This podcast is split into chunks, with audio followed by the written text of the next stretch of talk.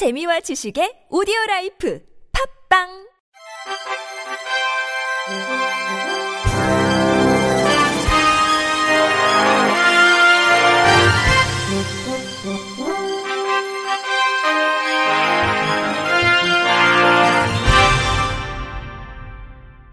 청취자 여러분 안녕하십니까?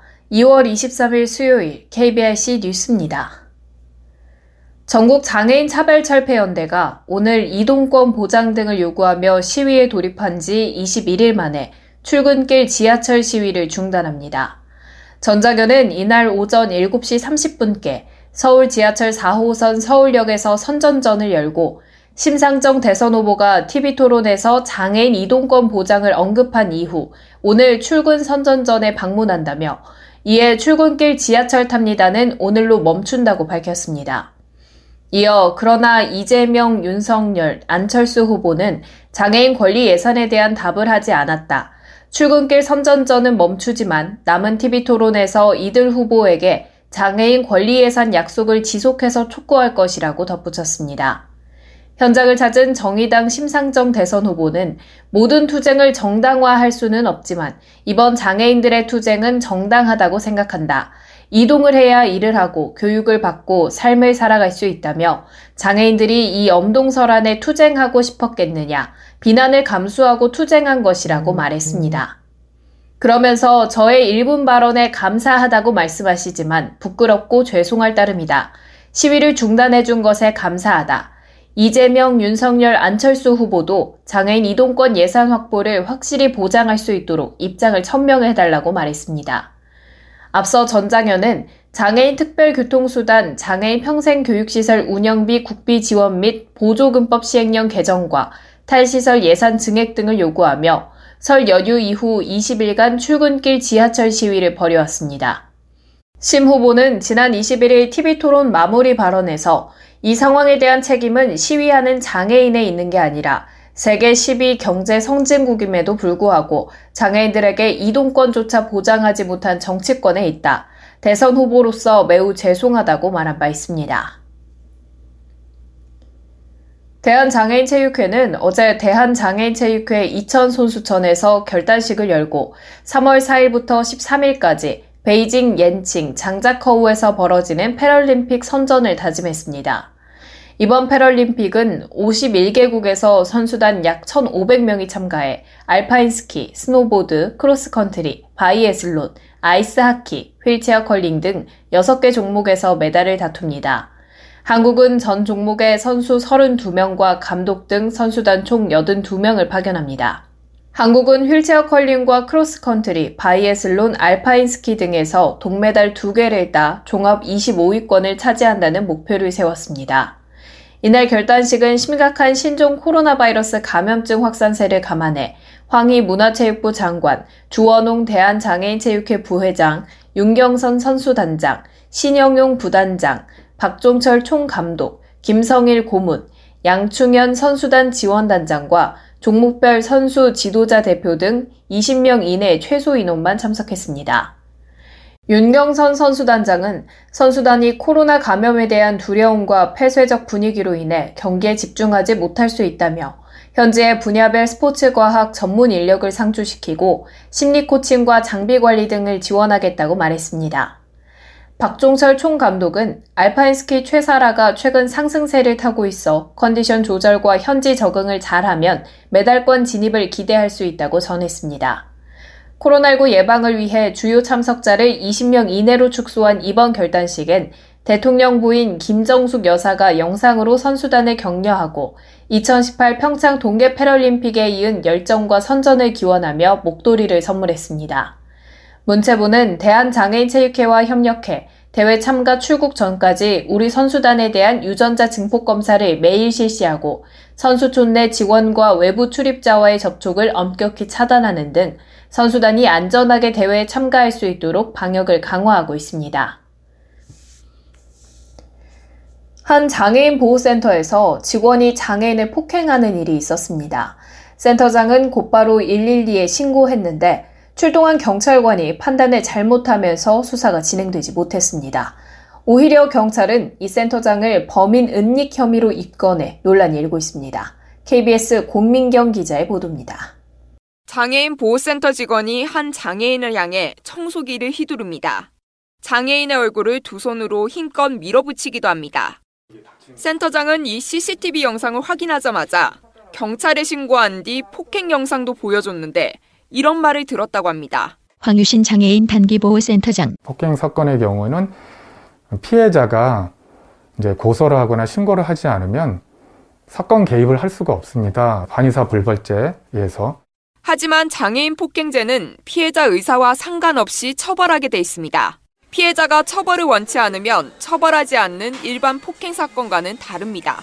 피해자 측은 신고를 안 해도 경찰이 수사를 할 것으로 생각했다고 말합니다.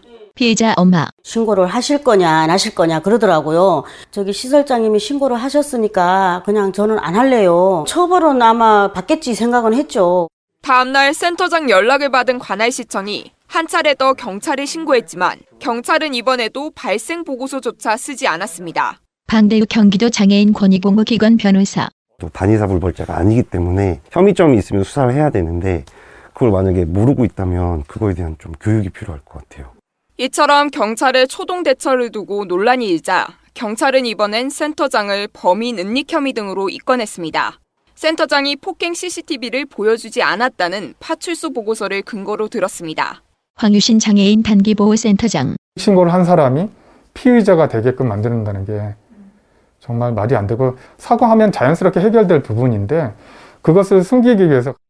경찰은 초동 대처가 미흡했지만 사건을 묵살하려던 건 아니라며 센터장과 출동 경찰관들의 말이 달라 수사 중이라고 밝혔습니다.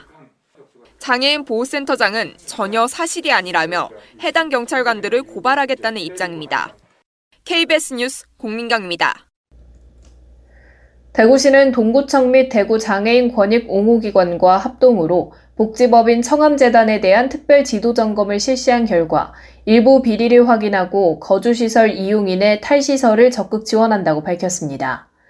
이번 특별지도점검은 지난해 10월 청암재단이 운영하는 장애인 거주시설의 장애인 폭행사건, 법인 기본재산 매각, 후원금 용도 외 사용 등 각종 비리 의혹이 불거지자 민관합동 점검반을 편성해 법인 및 시설 운영 전반에 관한 사전자료 검토와 법인 및 시설 현장 방문으로 시행했습니다. 주요 점검 대상은 후원금의 용도 외 사용, 기본재산 매각 관련 의혹을 중점으로 법인 운영 전반에 관한 사항과 장애인 거주시설 이용인에 대한 폭행, 치료 소홀 등 인권침해 의혹을 중점으로 시설 운영 전반에 대해 진행됐습니다. 법인 후원금 용도의 사용조사 범위는 2017년 1월부터 2021년 10월까지의 사용 내역에 대해서 이뤄졌으며 점검 결과 용도의 사용 의혹은 일부 사실로 확인됐습니다. 특히 사용 용도를 지정하지 않은 후원금 중 업무 추진비, 운영비 등 사무비 사용 기준을 벗어난 사례들이 확인돼 환수 조치할 계획이며 법인의 기본재산 매각 의혹에 대한 점검 결과 매각 대금 쪼개기 등을 둘러싼 의혹은 사실이 아닌 것으로 밝혀졌습니다. 장애인 거주시설에 대한 인권실태 점검 결과에선 여성장애인 외출 제한, 이용인 폭행 및 치료 의무 소홀 등 인권침해 사실에 대한 구체적 진술 등 관계자료가 확인돼 관련 법에 따라 조치할 예정이며 시설의 위생, 안전시설 등 전반적인 환경관리 또한 미흡한 것으로 확인됐습니다. 특히 주말과 공휴일 시설 종사자 배치 기준을 벗어나 종사자 1인이 이용인 10명 이상의 생활을 돌보고 있는 것으로 밝혀져 근무 형태 개선을 통해 이용인의 안전과 생활 여건 개선이 필요한 것으로 확인됐습니다. 대구시는 청암재단의 해묵은 문제를 근본적으로 해결하기 위해 거주시설 이용인의 탈시설을 연내 20명 이상 지원하고 탈시설 장애인을 위한 24시간 돌봄 서비스를 지원하는 대구형 융복합 돌봄체계 구축 등을 통해 청암재단이 운영하는 거주시설 1개를 폐지할 예정입니다. 광주시 광산구는 오미크론 방역체계 전환에 따라 장애인을 위한 맞춤형 코로나19 자가진단키트 사용법 영상을 제작 배포했다고 밝혔습니다. 코로나19 확산으로 진단검사와 방역수칙 등이 달라진 가운데 광산구는 이에 대한 장애인의 알 권리, 건강권을 보장하기 위한 홍보 영상 제작을 추진했습니다. 특히 신속 항원 검사를 위해 도입된 자가진단키트의 경우 장애인이 사용하는 데 어려움을 겪고 있어 광산구는 장애 유형별 코로나19 자가진단키트 사용법 영상을 만들어 홍보에 나섰습니다. 영상은 광산구 장애인 복지관에 설치된 미디어룸에서 장애인 당사자와 수어 통역사 등이 참여한 가운데 발달장애, 청각장애, 시각장애 총 3편으로 제작됐습니다. 발달장애인에 대해선 알기 쉬운 용어로 사용 방법을 풀어주고 청각장애인 대상 영상은 수어 통역으로 자세한 과정을 소개하고 있으며 시각장애인의 경우 진단키트 물품의 생김새, 사용 과정, 촉감 등을 구체적으로 묘사해 이해를 높이는 데 중점을 뒀습니다. 영상은 광산구 장애인복지관의 누리집, 유튜브 채널, 사회적 관계망 서비스 등에 공개돼 필요한 장애인이 언제든 찾아볼 수 있도록 했습니다. 특히 장애인 당사자가 신속항원 검사 시 영상을 활용할 수 있도록 광산구 공식 홍보 채널과 장애인 관련 기관 단체를 통해 적극적으로 안내하고 있으며 광주 다른 자치구, 정부기관 등과도 연계해 홍보를 강화해 나갈 계획입니다. 광산구 관계자는 장애 유형별 자가진단 키트 영상이 방역지침 변화로 인한 장애인의 불편과 혼란을 줄이고 건강권을 지키는 데 도움이 되길 바란다고 밝혔습니다. 끝으로 날씨입니다. 목요일인 내일은 일부 지역 수온주가 영하 15도까지 떨어지면서 전국에 강추위가 이어지겠습니다. 충남과 전라 서해안에는 눈발이 날리는 곳도 있겠습니다. 중부 내륙과 경북 북부 내륙, 전라 동부 아침의 기온이 영하 10도 이하로 내려가고요. 경기 동부, 강원 내륙 산지, 경북 북동 산지 기온은 영하 15도 이하로 예상됩니다. 강한 바람이 불면서 체감온도는 더 낮아지겠습니다. 낮 12시부터 오후 6시 사이 동해안과 강원 산지, 경북 북동 산지에선 순간풍속 55km/h 이상의 강한 바람이 부는 곳이 있어서 시설물 관리와 안전사고에 유의하셔야겠습니다. 오전 충남 서해안과 전라 서해안에는 0.1cm 미만의 눈이 쌓이는 곳도 있겠습니다. 예상 최저기온은 서울이 영하 8도, 인천 영하 6도, 강릉 영하 5도, 부산 영하 4도 보이겠고요. 낮 최고기온은 서울이 4도, 춘천 6도, 대전 7도, 광주 6도 보이겠습니다. 미세먼지와 초미세먼지 농도는 전국이 좋음에서 보통 수준 예상됩니다. 날씨였습니다.